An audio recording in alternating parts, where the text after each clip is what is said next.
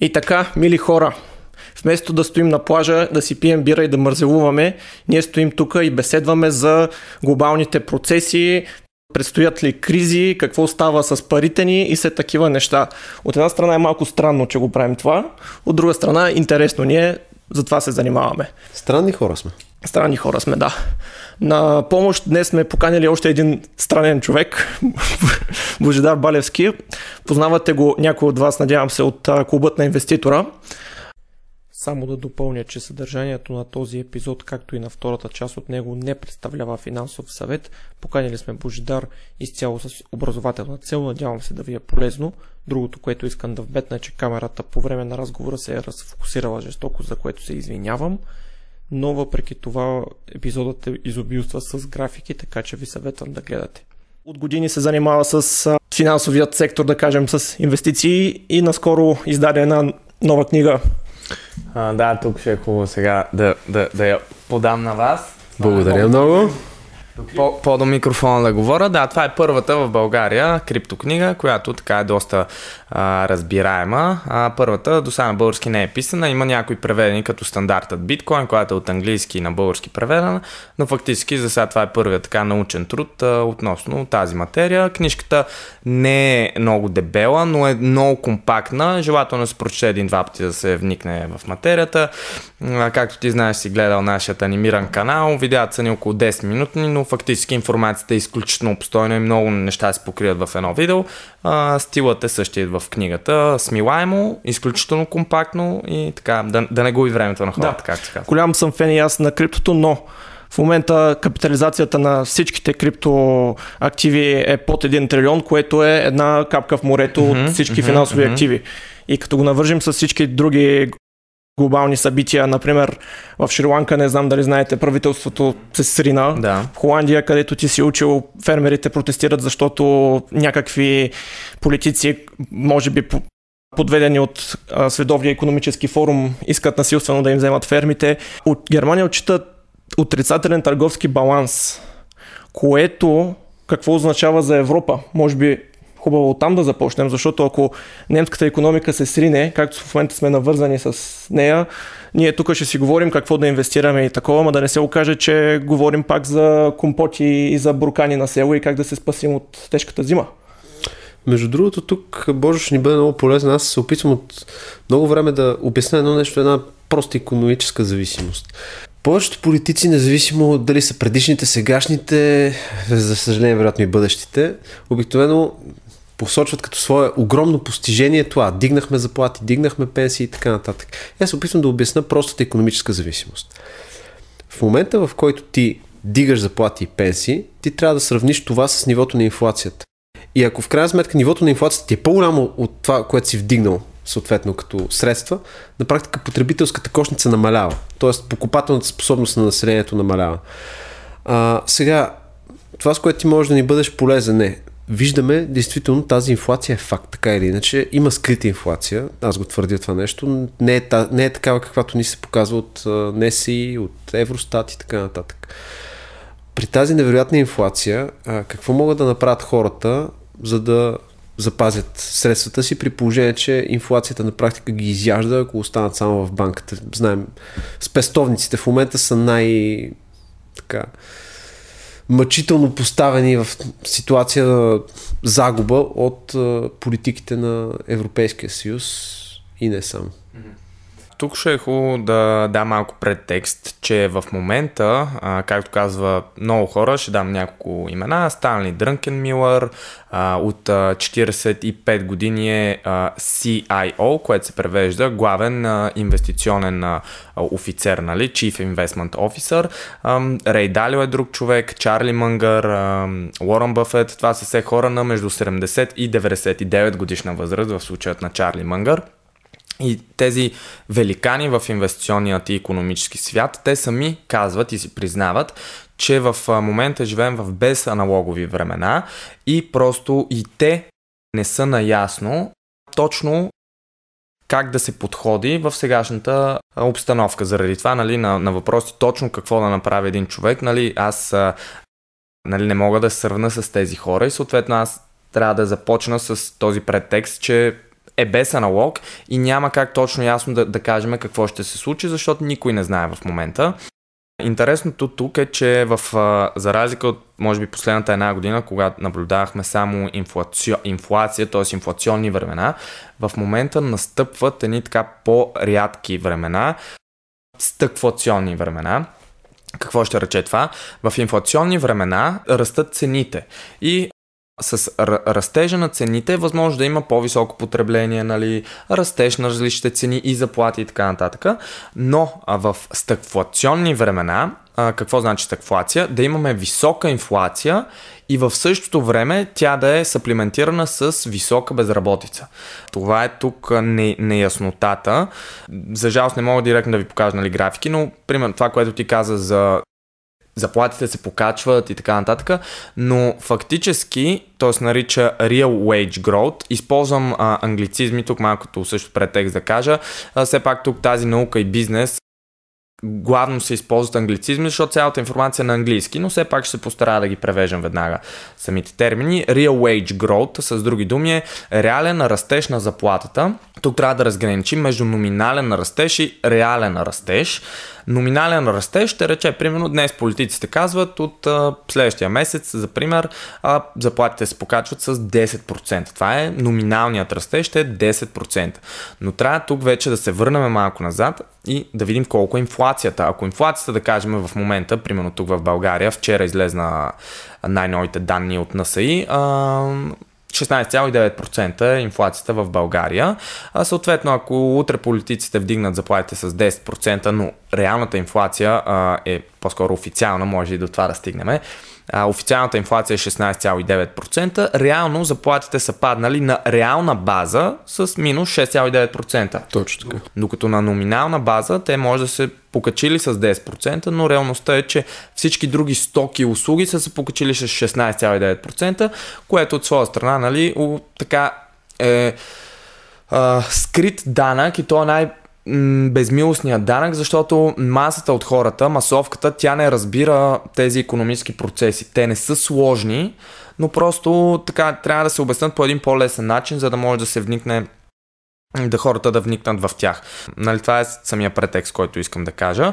И сега, в а, стъкфлационни времена, каквито сега настъпват, а защо настъпват те? Защото, нали, когато се покачва инфлацията, в даден момент а, самите бизнеси, те не могат точно, когато нали, така да, да, да сме по-точни, когато инфлацията е завишена, не, защото инфлация може и 1, 2, 3% да е, когато виждаме завишена инфлация, в даден момент, когато тя стане нали, достатъчно висока, самите бизнеси не могат точно ясно да предвидят своите разходи, своите capital expenditures, което се превежда капиталови разходи, нали, така защото има различни видове разходи. И това кара самите бизнеси да са по-малко ефективни. Тоест, те не могат да борават достатъчно ефективни, не могат да предвидят какви ще са им разходи. Тоест, правят моментни инвестиции, които не, са недостатъчни в бъдеще или пък прекалено много са днес тези инвестиции за в бъдеще. И това какво кара да, как, какво причинява това за един бизнес. В даден момент тази неефективност води до това, че самият бизнес, тази неефективно, визира разходи, които са неправилно поети. Тоест, нали, примерно, разходи, които са излишни. И първото нещо, от което след това един бизнес съкръщава разходи, винаги е работната ръка, т.е. хората. Нали. Първото нещо е те да съкратат хора и след това вече започва да, съкр... да съкръщават производство и други, други вече а, неща, които се обхващат бизнеса. Тоест, ето по този начин момента, когато се покачва инфлацията, в даден момент това рефлектира негативно на ефикасността на един бизнес и тази неефикасност на един бизнес го кара той да намали разходите си. Първото нещо, от което един бизнес намалява разходите е просто да съкрати хора, което от своя страна покачва безработицата. И това нещо образува тези стъкфлационни времена. Може би ще е интересно тук на хората, защото ето тук още повече се показва това, което съм началото казах, неяснотата тъй като економиката е малко като здравето, нали. 2 плюс 2 не винаги е 4, защото хората са различни. Също економиката е много променлива и не е ясно. За пример, самата економическа наука може да приемем, че нали, економика има от хилядолетия насам, но реалната економика, да я наречем, започва с написването на Библията на економиката, тази на Адам Смит, богатството на народите, Wealth of Nations, за да стане ясно колко променлива е тази наука, до преди 50 години, т.е. до преди 70-те години, се е считало за главен економически закон, се е считал така наречената Филипс крива, нали, Филипс кърв, която описва, че инфлацията е полезно нещо. До преди 70-те години инфлацията се е считала за изцяло полезно нещо. Защо? Защото се е считало, че когато се покачват цените, както преди малко казах, покачва се търсенето, като се покачва търсенето, има повече така работни места се отварят и така нататък. До преди 70-те години е нямало феномен наречен стагфлация, което отново значи висока инфлация и висока безработица. И кривата на Филипс, тя реално показва, че като се покачва инфлацията, се покачва економическият растеж, всичко е по-добре за една държава. Но 70-те години е първият период, в който света, генерално целият свят, защото това е глобално, не е само в Америка или само в Англия, генерално това цяла Западна Европа и Америка изпитват а, такива економически сили, стагфлация, т.е. покачват се цените и в същото време има безработица. И по този начин се чупи тази економическа теория, която е владяла света в продължение на предишните 200 години, да кажем.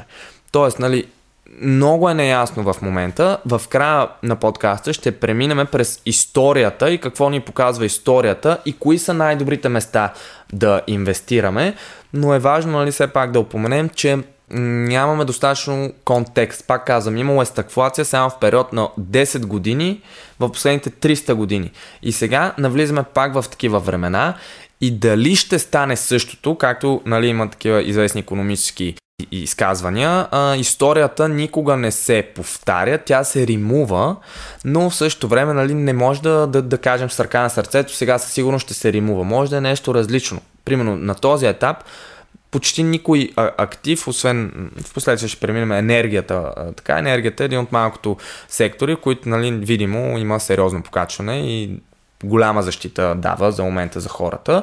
Като начин, примерно да инвестират хората в енергия, сега нали, няма да си купуваме, как се казва, петроли, барели и така с петрол. Инвестира се през различни компании, които това добиват, с това се занимават и така получаваме алокация и експозиция към покачването на този сектор.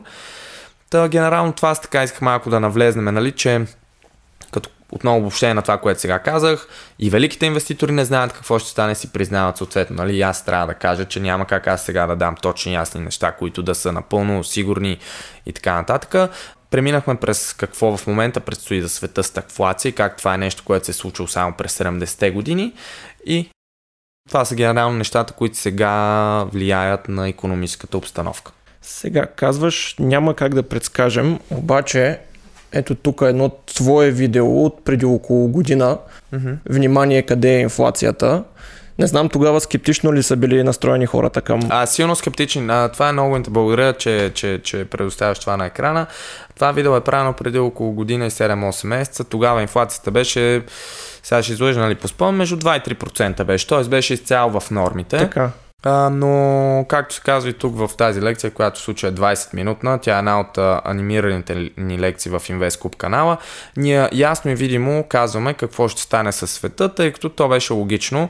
Няма как да има такова увеличение в паричната маса и то да, да не рефлектира в даден момент в силно покачване на цените. Тоест, исках да кажа, все пак има начин, ако анализираш, mm-hmm. гледаш графики сигурно по цял ден ти. Със сигурност има начин да предскажеш част от събитията. Сега разбира се, има прекалено много, както и ти каза, такива събития, черен лебед от сорта на, както започнах, някое правителство да се срине. Mm-hmm. Относно инфлацията, дето казваш е, коя е реална и коя не е реална, опитах се да анализирам, добре викам, наго ли не лъжат просто или как, как ги докарват тези цифри. Това, което ние наричаме неща от първа необходимост, храна, вода и така нататък. Те добавят там и разни пелети, разни други суровини и по този начин някак се усредняват после процента и затова ти дават една цифра, която ти влизаш в магазина и казваш не, оризът беше 2 лева килограма, сега е двойно повече. Оч, очевидно не е 15% инфлацията. Стига сте ме. Тук ще е много интересно само за да разберат хората по какъв начин ни лъжат с реалната инфлация първо, от 8, ако гледаме сега графики, Даниел Василев, който е един от Tavex, много добър економист, той има много хубава така статия, хората могат да отворят сайта на Tavex, там имат новинарска емисия, много, много полезни неща. А, той точно едно такова сравнение направи. През 1980 година, а, от тогава до сега начинът по който се измерва инфлацията в Америка се е променил около 3-4 пъти. Тоест, съответно, те постоянно, като нещо се... Инфлацията, как се измерва нали, инфлацията? Това е една кошница от всякакви базови стоки и услуги, да. които ползваме. И инфлацията е осредненото покачване на всяка една от тези стоки и услуги. Това, което става през последните 42 години е, че веднъж на няколко десетилетия се изваждат постоянно нещата, които се покачват повече. И по този начин инфлацията е изкуствено се, се те, те постоянно си променят начините, по които се измерва самата инфлация. И на база на негови изчисления, а, които идват пак от стари данни на Федералният резерв, в, ако използваме метриките през 80-та година, днес инфлацията в Штатите няма да е 9.1%. Тази информация излезна сега Съвсем на... скоро, да да, преди около 2 дена на 13 юли излезна. Тя няма да е 9,1%, а ще е между 18 и 19%, което е рекорд. Дори тогава през 80-те пикът е, сега по спомен, 15-16% е пикът на инфлацията, т.е. дори в момент сме много по-високи, ако гледаме Америка. Това е един начин по който се манипулира инфлацията, т.е. изваждат се и постоянно се променя числото. Друг а, начин, който няма как да бъде измерен, термина е шринкфлация. Идва от думата шринк, което е намаляване на, и на българския това термина, шринкфлация. За пример, преди 3 години да кажем, тук изцяло пример, шоколада на Милка беше 100 грама. Днес цената е същата, но то е 80 грама. А. А, тоест, а, а, това е отново скрит начин и това нещо то няма как да бъде измерено в самата инф в самите официални цифри и просто шринкфлация ще рече шринк е термин нали, на английски, който е намаляване се едно. То, просто количеството туалетната хартия вече примерно няма 10 роки, има 8 роки в нея. Да. А, чипса и той не е примерно 100 грама, вече става 70 грама и така нататък. Тоест това е начин по който самите, или примерно друго е просто упаковката да се промени или Маркетинг трикове. Аз това с доста приятели през години съм, съм казвал. Преди чипса, примерно ще дам просто такива неща, които всеки използва. Чипса беше доста по-пълен в опаковката. Да. Сега изглежда същия, ама например той е на 30% от цялата опаковка. Нали? Тоест това са такива неща, които по един доста брутален начин, така бих се изразил, ни манипулират и наистина хората трябва да, да, да, да не са сложни тези економически процеси и просто е много важно и трябва хората да поемат отговорност, да се заинтересоват, за, за да могат да помогнат и на себе си, и на техните близки, за да им обяснат, че хората обедняват по един скрит начин, което е нали, много опасно. Добре. А, ако искаш за, понеже спомена Федералния резерв, откъдето идват голяма част от тези процеси и като следим нещата, едно време в България агентурата пуска муха така из хората и иска по този начин, примерно, да провери някое нещо, което властта се чуди дали да го направи, иска така да си направи органично проучване социологично. 60-те е имало едно, искате ли България да влезе в Съветския съюз, да стане част от от Съветския съюз и някои хора казват по-скоро не, някой казва по-скоро да, нали, в крайна сметка се отказва това нещо. Забелязвам, че Феда, или поне така на мен ми се струва, правят нещо подобно. Пускат мухата, ще тигаме ли сега лихвите, ще падат ли, гледат как реагират хората и винаги около изявленията им има едни много интересни покачвания и изпаданията на цените на активите. Може би е добре да обясним защо са навързани лихвените проценти, които Феда дава с активите, за да видим после как можем ли да предскажем къде да си насочим нашите финанси. С други думи, как, как да хващаме манипулациите на Феда. Да. да.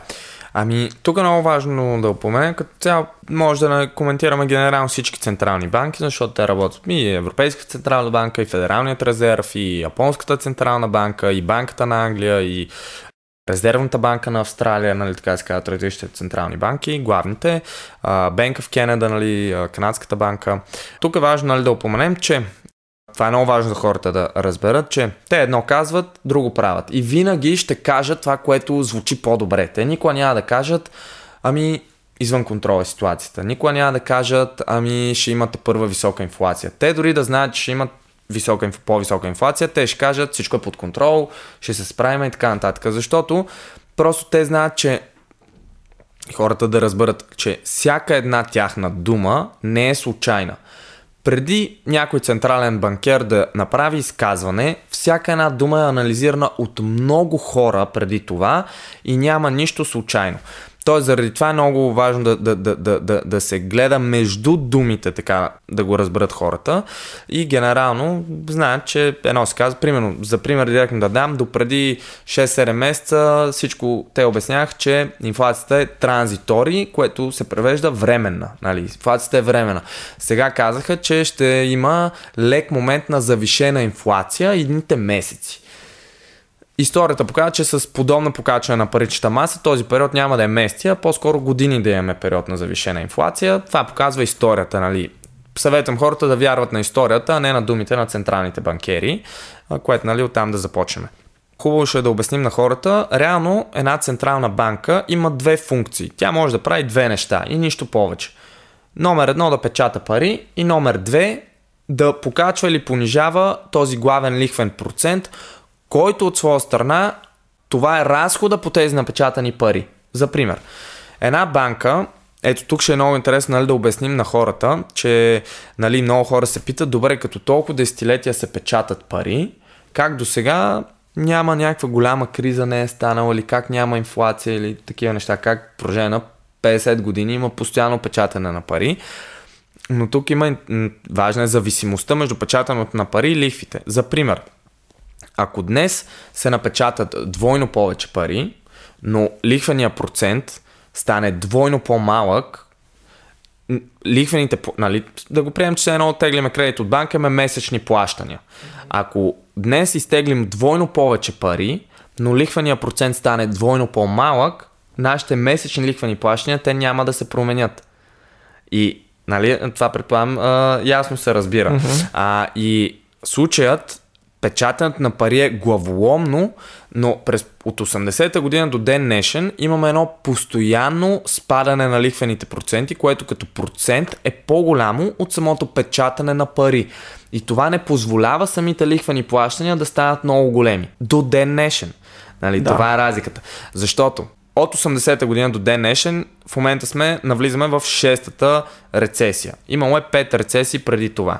Начините по които Федералният резерв контролира а, економиката е на първо място. Като има рецесия, рецесия визира спад, економи, економически спад, спад на растежа. Когато има спад на растежа, визирахме бизнеси съкръщават хора, има по-голяма безработица, има по-голямо страдание и нали, централните банки, те не искат това, защото по този начин се губи контрол над населението. Нали, населението трябва да е дум.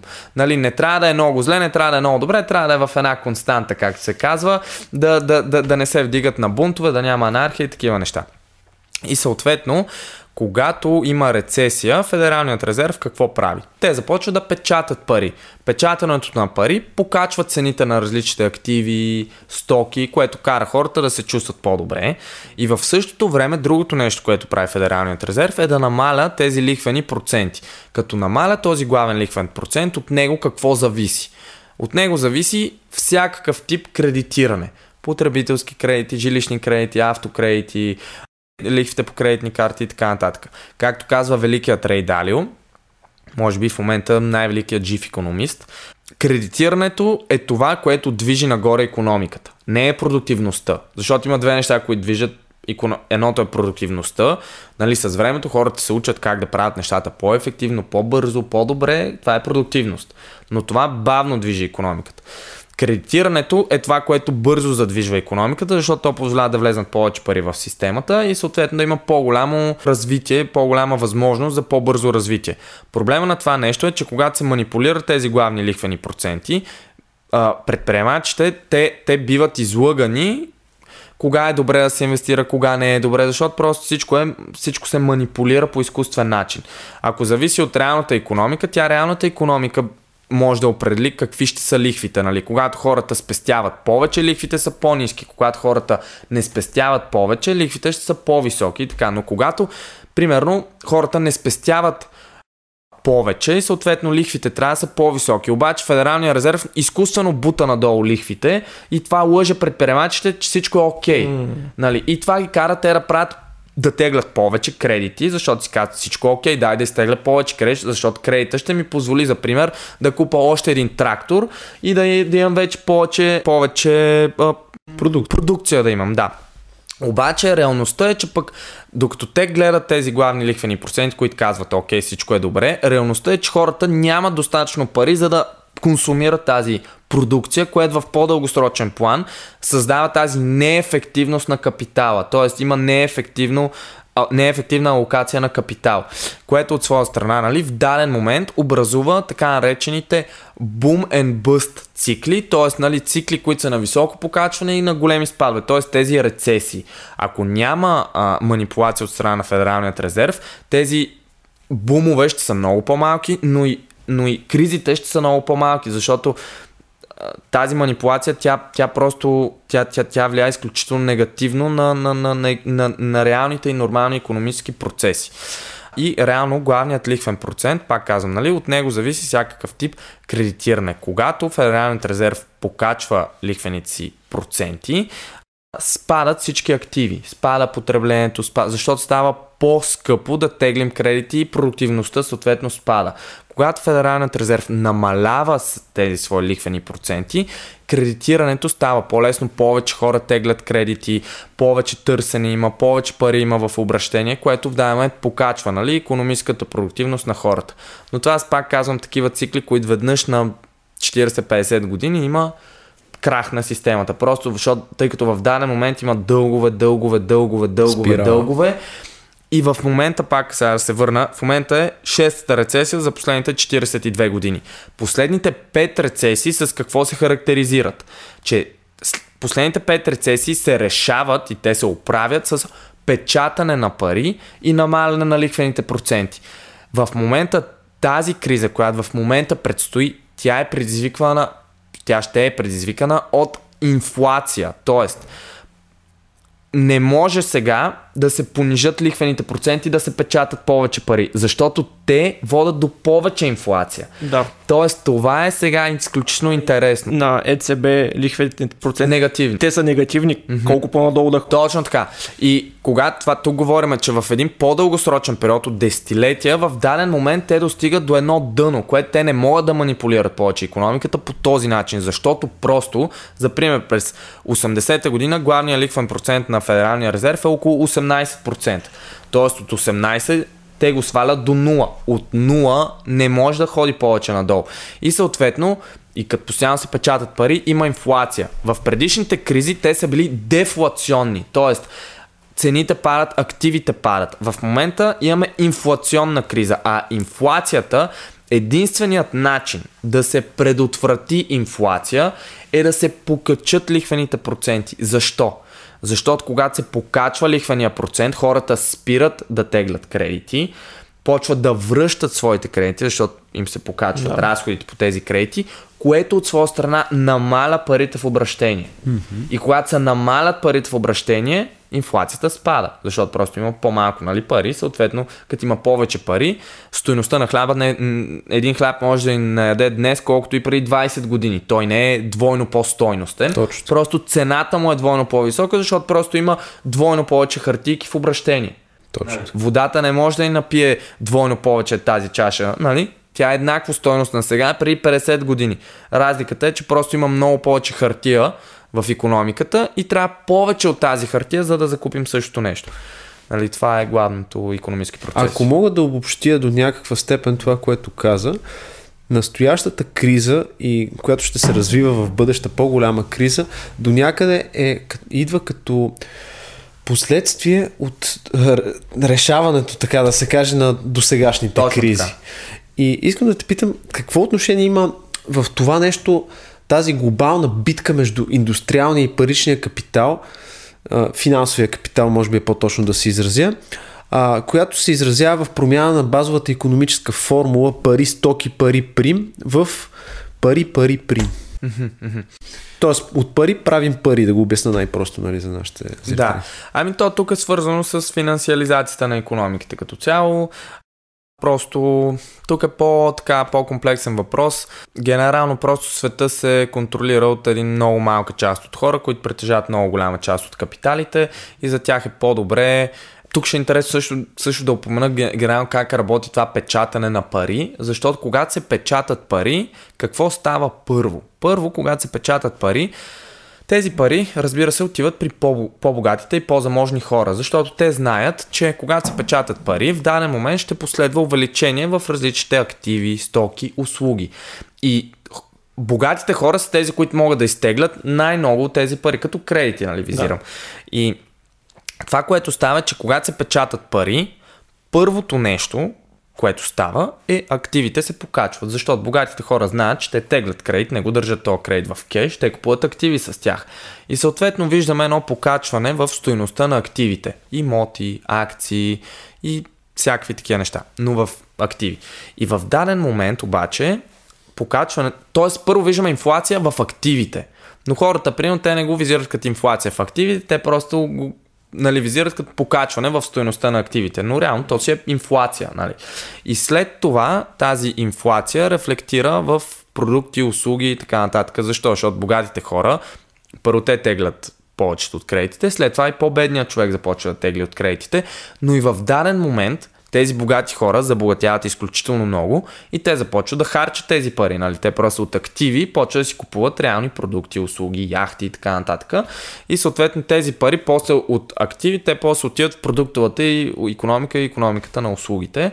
А, това са доста така интересни економически процеси, нали, които са и винаги първо започват с покачване на активите и това тук Доцент Григор Сарийски много ясно и точно описва точно тези процеси на финансиализация, това, което ти каза а, с а, парите и така. Много интересни са тези неща и сега последните 20 години наблюдавахме основно покачване в стоеността на активите.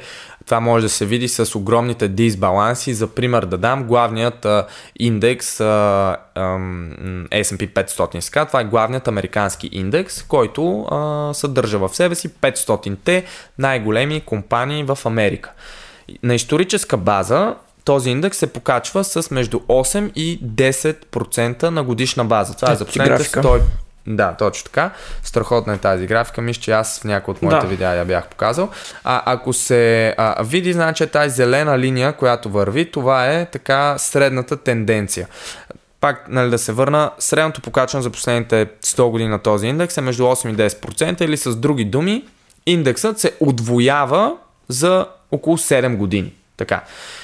В случаят за последните 10 години индекса се е покачил 6 пъти. Тоест, дисбалансът е абсолютно огромен и това е видимо и ясно, а, защото се печатат пари. Сега тук нали, да не те кара много да търсиш графики, но по принцип хората, ако можеш я намери, ако не хората, аз сега ще обясна, има една зависимост между балансът на Федералният резерв. Балансът ще рече парите, които се печатат от Федералният резерв.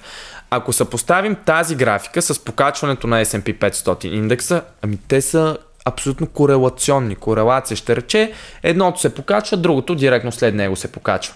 Ами то е видимо, като увеличават се парите и директно това рефлектира в по-голямо увеличение на S&P 500 индекса. Това е ясно и по-ясно от това, перфектно, ето ти я намери, сега аз я виждам и хората ще я видят.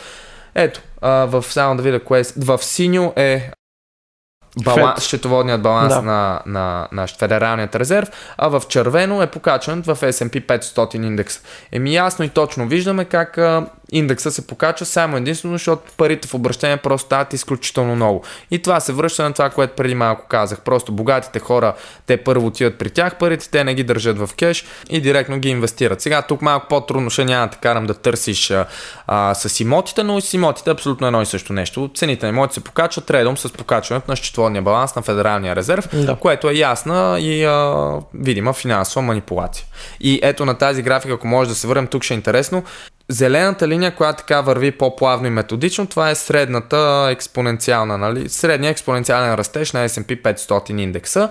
Виждаме, че историята ни показва в даден момент, когато имаме такъв огромен дисбаланс като в момента, то си пише everything bubble, както се казва балонът на всичко, целият нали, за всички активи балон, ясно е, че в даден момент економиката и ам, тези активни процеси работят на принципа на махалото. Колкото по-голям е дисбаланс на една страна, като пуснем топчето, ние няма, топчето няма да се върне на изходна позиция, да. точка, нали? Ще има дисбаланс на другата страна. Ами също е с економиката. И както виждаме всеки път, когато имаме по-голям дисбаланс на една страна, винаги по-ще имаме голям дисбаланс на другата страна. Опасното тук е, че а, все повече и повече от нормалните хора започват да инвестират на пазарите, без да разбират тези економически зависимости. Ако визираме американците, там заради тяхната силно финансиализирана економика, всички там техните пенсионни фондове, те са изцяло инвестирани в акции, облигации и те много, много ще пострадат. Тук в България България със сигурност не е толкова финансиализирана, визирайки просто хората няма този менталитет да инвестират в акции, в, до така степен да. в криптовалути. Може би по-младите като нас, да, но ние не сме хората с парите, нали? Хората с парите са 40, 50, 60 годишните хора. Които основно кеш, под кеш матрака имоти, да, и, имоти. и главно им... Малко злато тук там е. Точно така, да. И това е, нали, генерално това е много опасно сега и хората трябва да са наясно с тези процеси. Отговора на това нещо е, разбира се, да имаме по-дългосрочен менталитет, защото в дългосрочна перспектива винаги всичко се оправя, но тук вече визираме по-така на липсата на търпение на хората, знания, и които няма да им позволят да изтърпат примерно 20-30 години, да кажем. Да. Стигнахме и до логичното какво прави от тук нататък Байганю, mm-hmm. който налял си е парите в имоти малко, тук там е злато и другото mm-hmm. си го стиска.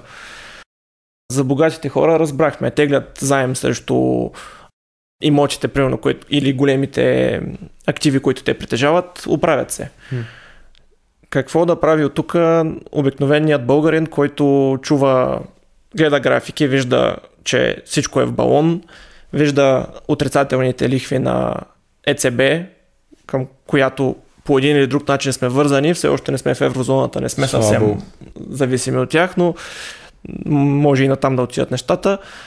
Какво да правим от тук нататък? Хубаво ще сега пак както в моите канали, аз старая, а, не обичам да си говорят общи приказки. Това, което, да, за да премахнем общите приказки, трябва да си говорим с чиста информация, факти и статистики. Точно, нали? Това е най-важното нещо, защото сега аз никога няма да тръгна, пак казвам, ако великите инвеститори си, не си позволяват да говорят кое, кое точно как да се направи, със сигурност аз няма да го направя. Заради това тук съм подготвил, ако сега на екрана хората ще предполагам, ще им се покажат. Ти ще ги монтираш тези да, неща, да. да. В момента виждаме на екрана най- така, активите, които са представили най-добре в стъкфлационна обстановка. Така. Виждаме а, времената, в които е имало стъкфлация са а, между, нали, на официална база, между 59 и 71. След това имаме а, от 73 до 85, 79 до 81 и 82 до 83 пак за контекст, защото доста информация изляхме тук, стагфлация е висока инфлация, висока безработица. Така, mm-hmm. как се казва, тук само да, ще е интересно, това се нарича индексът на мизерията и хората, ако искат да, да, да видят, могат да напишат мизери индекс, на английски ще им излезне, а, защото това е, буквално това са най-мизерните времена. В България май винаги сме си в висок индекс на мизерия. Ами, не баш, да, не баш. Ако, ако, значи то как се измерва индексът на мизерията? Събираме инфлацията, в случая, примерно, България 16.9, плюс процента на безработица. Примерно, ага. тук е а, и така се изчисля колко е индексът на мизерията. Като, нали, ако на някой не му е ясно, защото се нарича индекс на мизерията, нали, най-болезното нещо е за един човек цените се покачват, а ти нямаш работа. Нали, да. Колко по-болезнено да е економически за теб нали, това време. Нали, защото във времена на дефлация цените падат, и безработица се увеличава, да, но поне цените падат, нали? Тоест, mm. едно е сега тази рецесия и криза, която предстои е брутална, защото цените се покачват и хората нямат работа, нали? Това е по-лошо, това буквално не може да стане. И така, нека сега да преминем. Сега няма да преминаваме през тези, които не са се представили добре. А, реално, може би така накратко, най-зле представя. Значи, ето тук отдолу, ако се види където пише Average Nominal Return и Average Real Return, това визира това, което преди малко описах в началото на разговора, номинален растеж и реален растеж. Ние трябва винаги да гледаме реалният растеж, защото номиналният растеж ни лъже. Mm-hmm. За да разберем реалният растеж, трябва от примерно, пак казвам, нещо се покачва с 10%, номинален растеж, за да видим реалният растеж, трябва да извадим от него инфлацията. Защото няма смисъл да гледаме, примерно ако едимота ни се е покачил с 20%, но всички цени са се покачили също с 20%, ами ние не сме спечели нищо фактически. Защото покупателната ни способност на парите и тя е намаляла с 20%. А, така. Този случай гледаме най-долният ред, реалният растеж. Най-зле представящите се ам, активи и сектори в времена на, на инфлация. Интересното тук е, е индустриалните суровини, след това имаме базовите метали, тук се визират алумини, мед, желязо, никел, така и други, но това са главните. След това имаме S&P GSCI, което се превежда Goldman. Това, това е индекс, който обхваща генерално всички суровини. Той се представя с минус 1,5%, което така сравнително запазва покупателната ни способност във времето. Интересното тук е, че във времена на стагфлация фиатната валута, в случая доларът, се е представила доста добре. Да, не е толкова зле. Да, защо е това? Тук ще е интересно да обясним защо е това. Защото ако имаме само инфлационни времена, цените на всичко се покачват и долара ще пада. Но във времена на стагфлация, да, имаме инфлация, но маста от активите падат повече спрямо самата инфлация, каквото наблюдаваме mm. и от 2020 година насам. Защото допреди, примерно 2020 и 2021, имаше масово покачване на всички активи. Знаете, коли не забогатя от просто спекулиране и такива, купуваш едно нещо, то се покачва по 5-6 пъти. Реалността е, че тези неща, които сега масово се покачиха, като, пример, бързо растящи а, технологични компании, така наречените на английски growth stocks, те направиха едни 10-20 хиксове и в последствие паднаха с 80-90%. Тоест ти да. фактически си под нивата, на които си ги закупил, въпреки първоначалното покачване. Нали, браво на тези, които са продали. Да не говорим за хората, които са купили на върха. Да, да, за тях не, по-добре да не ги коментираме, че не, не, не им е много приятно. Но а, така, а, S&P 500, което го споменах, виждаме, че интересното тук е, че той добре се представя с реален растеж от а, 7%, като ето интересно тук е на номинална база 20. 20.8, но фактически инфлацията е била в този период на осреднена база между 59 и 83 във времената, когато е имал стъкфлация, инфлацията е била средно 13.8%. И заради това реално виждаме не е 20 и 1% да. да го закръглим, а е само 7% на реална база. Тоест, нали, хората трябва винаги да, изва, да изважат инфлацията. Най-добре представящите се а, активи исторически във времена на стагфлация са златото, среброто и петрола. WTI, oil, това е а, петрола фактически. Петролът абсолютно изригва във времена на в стъквационни времена. Интересното тук е, че виждаме абсолютно припокриване с изключение на злато и среброто, които не се представят а, за сега толкова добре.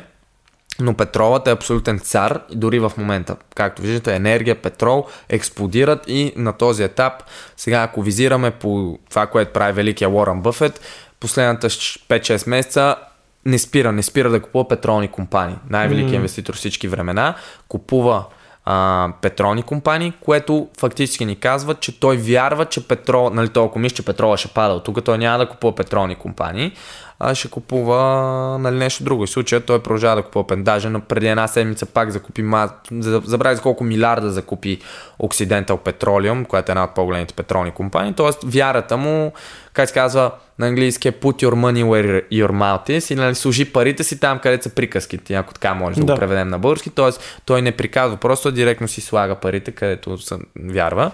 А, тоест от историческа база това са най- така най-зле представящите се и най-добре представящите се активи, като златото за момента е много интересно, няма, а, няма логично обяснение, освен на това, което и доцент Сариски негово мнение, а, но няма точно ясно, нали, няма яснота защо. Ще дам мнение на един човек, който изключително много уважавам, гостува ви е тук а, и в а, вашият подкаст. Той твърди, че златото и с него среброто, защото среброто е, как се казва, по-малкият брат на златото. А, има силна манипулация от страна на централните банки Mm-hmm. и това е една от главните причини златото в момента да не експлодира, защото когато златото, ако то започне много да се покачва като, като стойност, това исторически показва, че а, хората губят вяра в монетарната система. И това, тази загуба на вяра в монетарната система премахва от контрола на, на банките. Нали? Те, не, те, трябва да те контролират с па- парите. Ако изведнъж ти започнеш лека по лека да използваш други пари, Нали, най-главният начин да те контролират е чрез парични парите. Нали? Това, е, това е начинът по който ни контролират. И това е така в стъкфлационни времена. На следващата графика сега тя е изключително интересна, на пръв поглед малко комплексна, но реално не е изобщо толкова сложна. Сега ще обясним. Какво се показва на нея? Възвръщаемостта от 70, на, на средна база, възвръщаемостта от а, 1973 до 2020 година във времена, когато сме имали инфлация над 3%. Защо се гледа инфлация, нали, възвръщаем, възвръщаемостите във времена над 3%?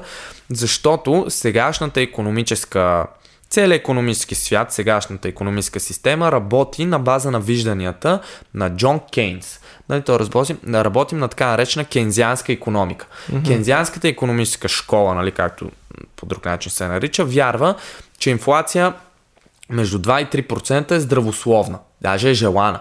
Защото, нали, пак казвам, то тази теория е преди кривата на Филипс е описана, когато, нали, пак казахме, кривата на Филипс визира, че винаги една лека инфлация е добра, защото покачва търсенето, има повече растеж, така нататък. И съответно, според тази теория, инфлация над 3% е вече завишена и не е желателна. И заради това в случаят тази графика описва вижданията на Кейнс, че нали, над 3% е нежелателно и затова визираме нали, проблем, че е вече над 3% и как да се защитим във времена, когато инфлацията е над 3%. Така.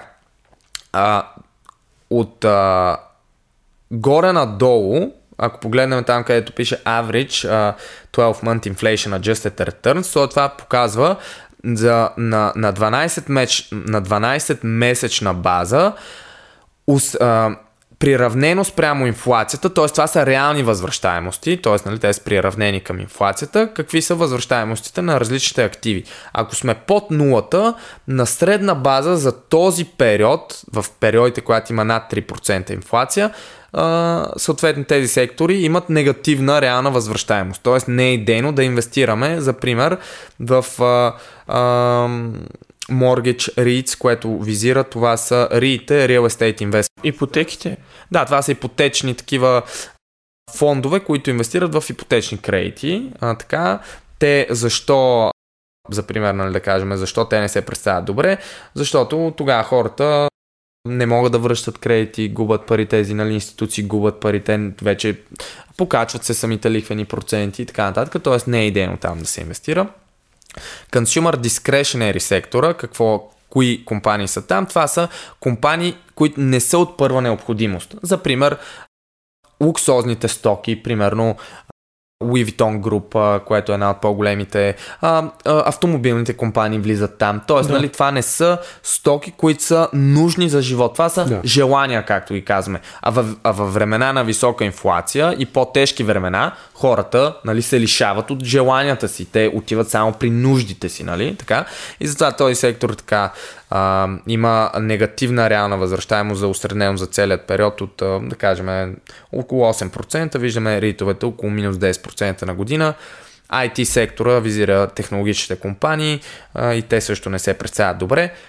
Докато Нали, това е едната графика, която показва осредненият растеж за целият период. Долната графика показва какъв процент от времето за този период тези активи са побеждавали инфлацията.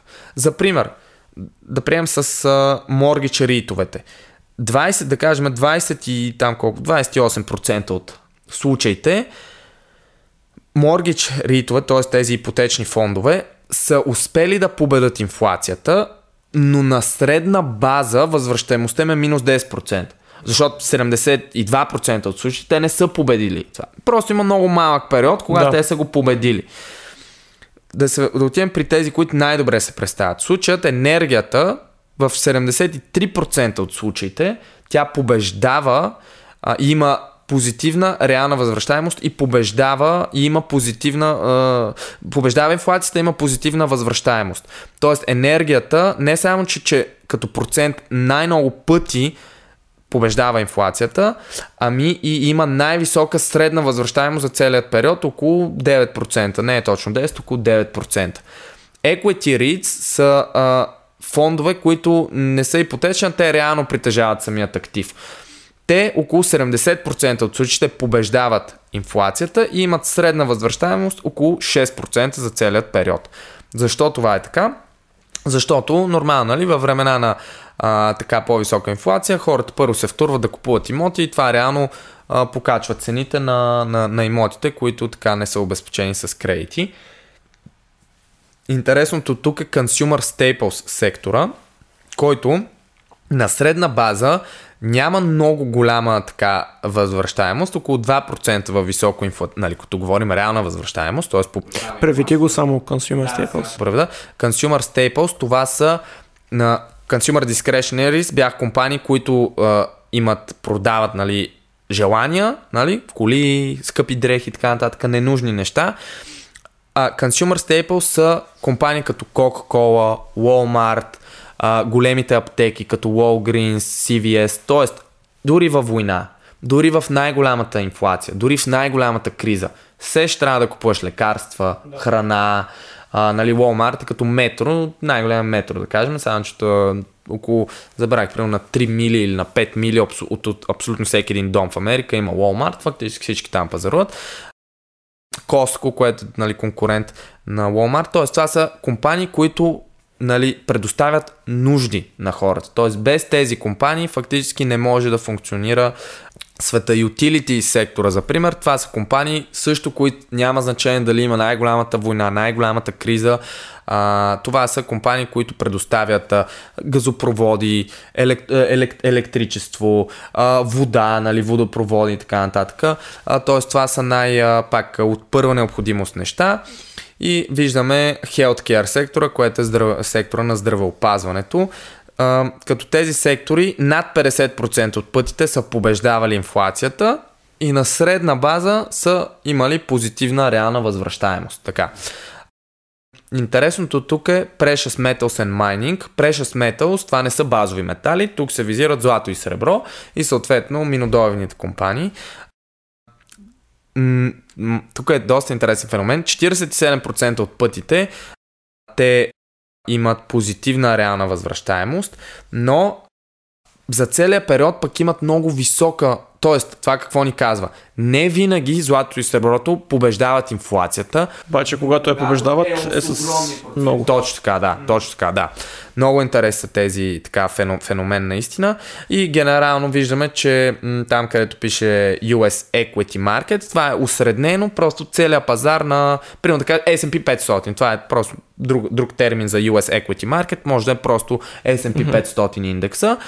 И просто инвестиция в този индекс а, ни носи за целият период възвръщаемост около минус 2%, процент и половина, но а, успява около 49% от пътите да се победи. Тоест, какво ни казва това? Ако искаме да поемеме а, най-малко риск от историческа гледна точка, пак казвам, енергията в момента е до, а, до, до, добро нещо, което хората могат да се насочат и а, тези equity REITs би казал, че са по-сложни за анализ, защото там много зависи дали тези имотни фондове имат фиксирани лихви, дали не са фиксирани, защото ако са не фиксирани лихви, сега като почнат да се покачат лихвите, нали, те, те няма, ще, ще бъдат съответно наказани и там е по-сложно за анализ, този сектор е по-специфичен. По-скоро хората могат да поразгледат така някои компании от Consumer Staples сектора, които пак казвам във времена на, на, и на най-голямата дефлация дори, да спадове, а тези все ще трябва да се купуват в него и война случайно не дай Боже да има, все хората ще трябва да консумират подобни неща, нали пак казвам, лекарства, храни, напитки и така нататък. И а, те виждаме, че доста голям процент от пътите, над близо 60%, 57% някъде от пътите побеждават инфлацията, имат реална а, възвръщаемост. А за тези от хората, които искат малко повече да спекулират, но а, за тях разчитат да имат, което аз не съм фен със сигурност на това, винаги е по-добре да приемаме по-малко риск, нали, защото защитата на капитала е най-важното нещо. Но за тези хора, нали, все пак разбирам, че менталитета на различните хора е различен. Ако искат да поемат малко повече риск, но за сметка на това да бъдат а, евентуално нали, по-високо възнаградени, могат да се насочат към сектора на минодойните компании, златото и среброто. Нали. Това е генерално. Ам, инкра... И също хубаво е да кажем инкрементум, нали, да не си казват хората откъде е нали, тази информация. Инкрементум е м- да не се изразявам, най-уважаваната, най-уважаваната така анализаторска фирма в а, света на инвестициите, но да кажем в топ 5 със сигурност от страна на те специализират в а, така по-инфлационни времена и това е тяхната специализация. Тоест, нали, а, източникът е топ-топ източник на информация. Добре. Интересно ми стана, като слушам конкретно за златото и среброто. А, ние сме го казвали и преди това в нашия подкаст, че... Само конта, аз съм голям фен. Инвестирам също в физическо злато и сребро, но моята хоризонт е много дългосрочен. Извинявай, че да. да кажа. Нали? Става въпрос за това, че ние сме говорили друг път, че най-голямото оръжие на борсите е информацията. Mm-hmm. Съответно, в съзнанието ми веднага изниква, че може би това пак е един вид игра. А, в момента, в който се свали изкуствено а, печалбата моментната от злато и сребро и хората спрат да инвестират в него, тогава се намесват големите акули и тогава според мен се получават големите печалби. Това е моето обяснение за този феномен. Напълно възможно, да. Така, а, другото нещо, а, това, това е вид... А, не, не се обявява официално, това е вид сива економика. Mm-hmm. Според мен, гледайки всичките тези графики, разсъждавайки по темата за реалната економика в България, си давам сметка, че голяма част от хората в България реално може би не биха могли да оцелеят чисто финансово, ако погледнем ръста на инфлацията и съответно печал, заплатите, които те взимат, ако те не са ангажирани в скритата, в сивата економика. Отделно има и още един момент, на който искам да обърна внимание и то е, че в България има голяма скрита безработица. Какво визирам по скрита да. безработица? Това са хора, които не са отишли в бюрата по труда и не са се регистрирали там като безработни. Топ аргумент. А, те Част от тях са безработни, част от тях са ангажирани в тази въпросна сива економика.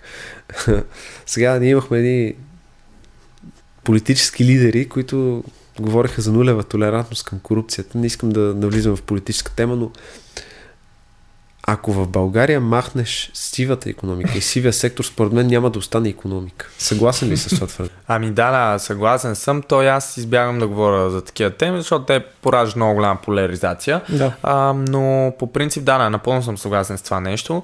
И като претекст само да кажа, че това много точно а, го каза, че реалната безработица със сигурност не е на официална база. Тук трябва да призная, не съм напълно запознат как се измерва точно тези статистики за безработица, но предполагам, те са по американски модел. Затова мога да кажа как работи американския модел.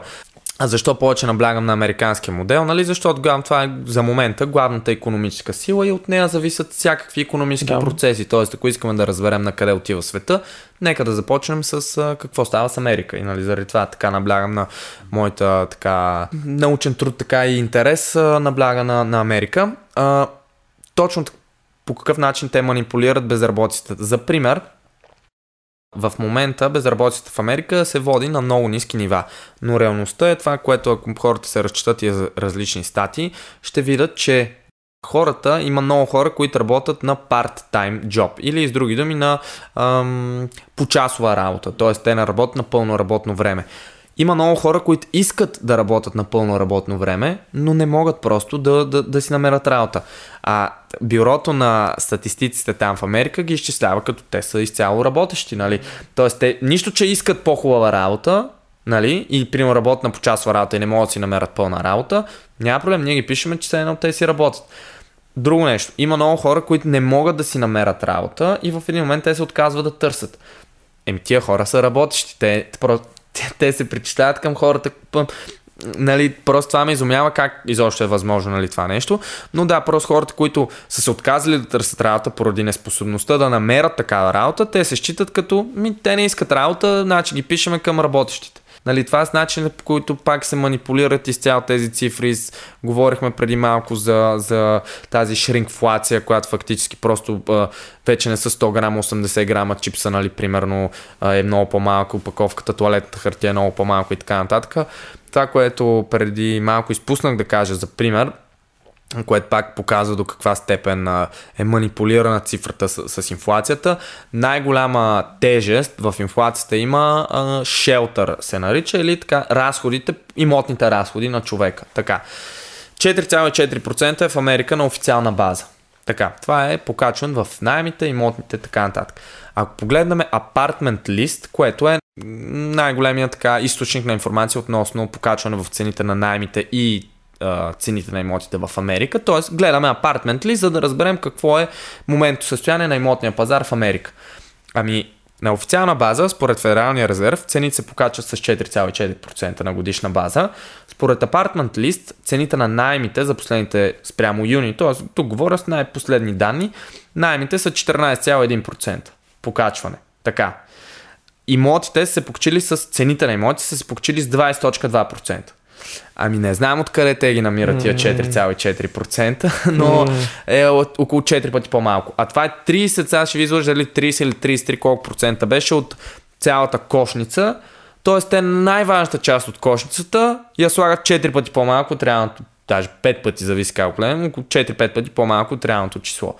Тоест манипулацията, които така, аз го описвам пясък в очите ни се хвърля, е така доста пясък ни се хвърлят, направо са шепите така, не пестат, а, както се казва и хората просто трябва да осъзнават, а, че каквото четат да сложат така ни солидни проценти отгоре на реалните цифри. Затова казваме официални, реалните колко са вече всеки да си прецени, но официалните са едни, реалните са съвсем различни. Добре. Абсолютно. Малко поглед в по-далечно бъдеще и на по-глобално ниво. Казваш, че си фен на Рей Далио. Много голям, да не знам дали набързо може да му обясним теорията как една световна економическа сила, която е и империя, има възход, пик и падение mm-hmm. и когато на следващата идва възхода, става в един момент конфликтна точка, където има и военни действия, в резултат на което имаме нов световен лидер. Испанската империя, холандската, английската, Америка. Ако следваме тази логика, би трябвало по неговия модел след 50 години Китай да е номер едно. Той даже визира по-скоро това, че ще стане. Пак, нали, това е спекулация, няма как да знам. Но да, да, да. и аз вярвам, аз съм на мнение на база, пак то не е сляпа вяра. Ние гледаме статистики, данни, факти и така. В Китай най-вероятно ще е следващата економическа сила. Сега, аз далеч съм от мисълта да критикувам аз Рей Далио, защото имам много резерви от, относно това дали Китай са способни към днешна дата да бъдат номер едно, защото там има много неща под, под, по хлопа, където като го вдигнеш виждаш, че... Като за пример демографската криза на Китай е много сериозна по принцип. Те заради тяхната политика uh, One Family, One Child, фактически едно семейство, едно дете. Um, те създадаха последните 20 години огромен проблем. Защо? Защото в момента, все още това не е проблем, но в едните примерно 20 години ще е огромен демографски проблем в Китай и това е едно от нещата, които и аз се поставям под въпрос дали е възможно. Вярвам, но на пак това казвам, не съм сигурен. В допълнение към това, китайците също много обичат да инвестират в недвижими имоти и целта им винаги е да да си покрият семейството да си купи на детето апартамент или къща, пък каквото стане. И в момента изкуствено се строят едни призрачни градове с цел, те ги купуват тези апартаменти и ги строят с инвестиционна цел. Само, че те си стоят празни. Може би е заради това, което ти казваш или заради... То цели половин Софии, колкото искаш, има, които са буквално празни, с, има сгради, да. няма никой да живее да. там, да. Та там в пазара на недвижимите имоти в Китай аз съм също виждам, или поне доколкото са ми моите познания, виждам един надут балон, дето е на път да се спука и ми е много чудно там какво ще стане. Не знам дали следиш ли ги там нещата с... Да, да, следа ги, да. Хубави аргументи даваш тук. Да кажем, нали, да дам контратезата, примерно, на Далио. Да, айде, ще завърша с това за демографията и да кажа само за имотния балон. Като цяло за сега, примерно, вчера или оня ден излезна информация как растеж на брутния вътрешен продукт в Китай е 0,4%. Очакваше се да е 1,2%, ревизираха го на 0,4%. пак, извинявай, отварям скоба, на цифри на брутен вътрешен продукт от Китай просто не вярвам. Да, да, да.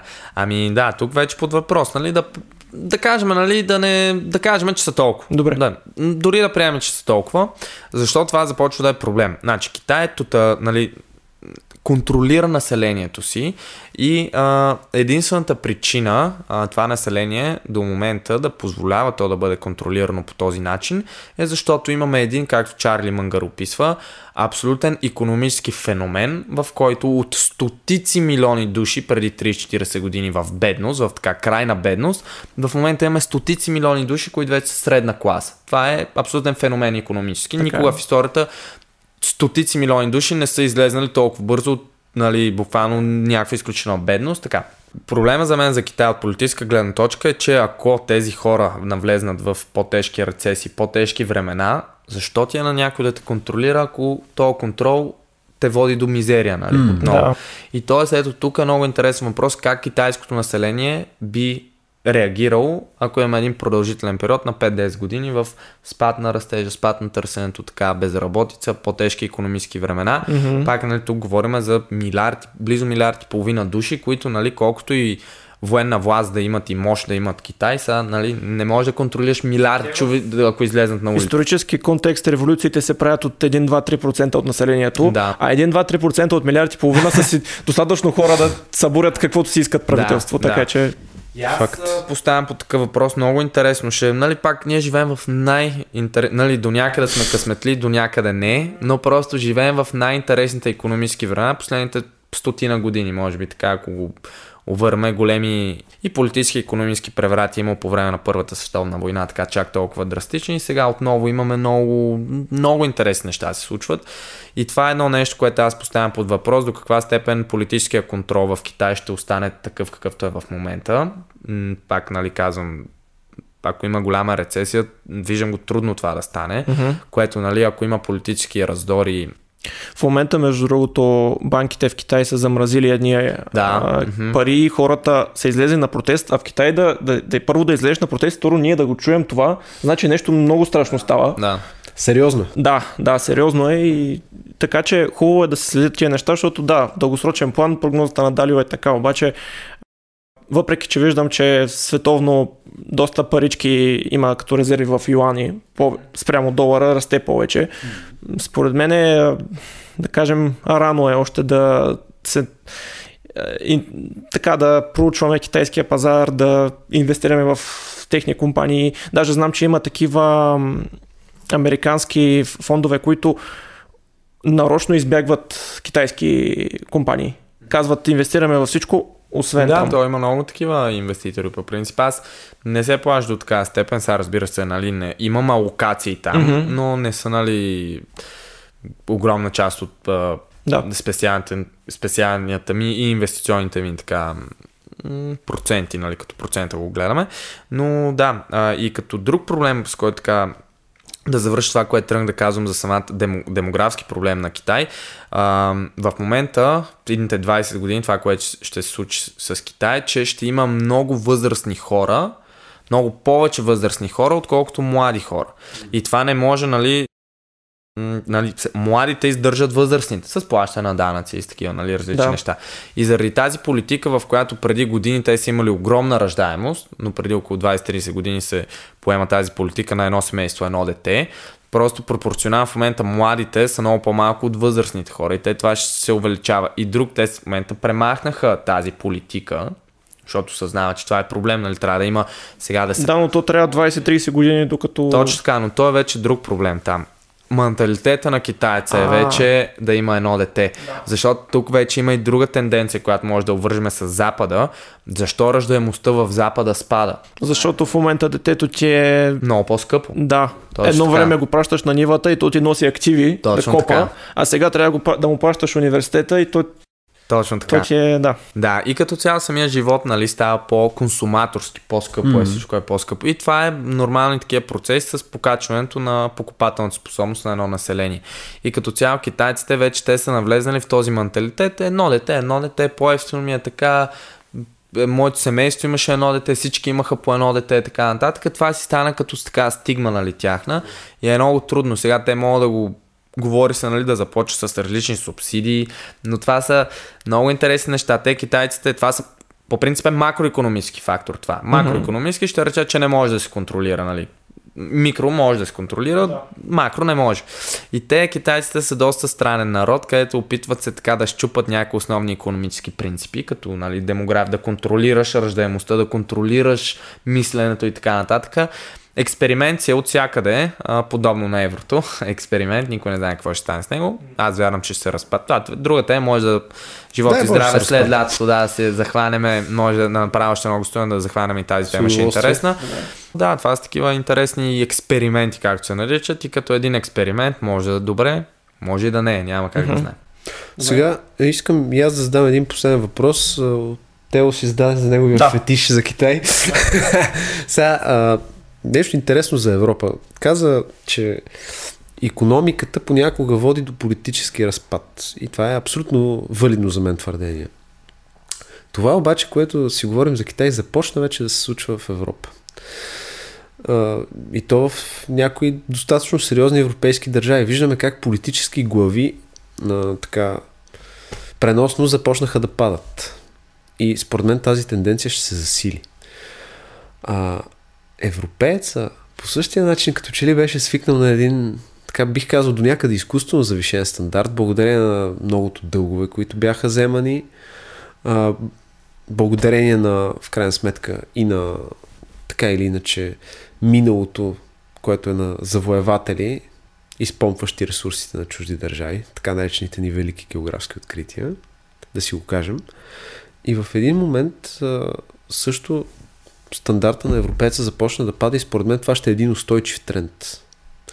Дали чрез инфлация, стагфлация или каквито и да било още процеси, това ще продължи да се случва. Европейца как ще понесе според теб това нещо? Дали и тук този наш евроатлантически модел също няма да получи някакъв срив благодарение на именно тези економически зависимости?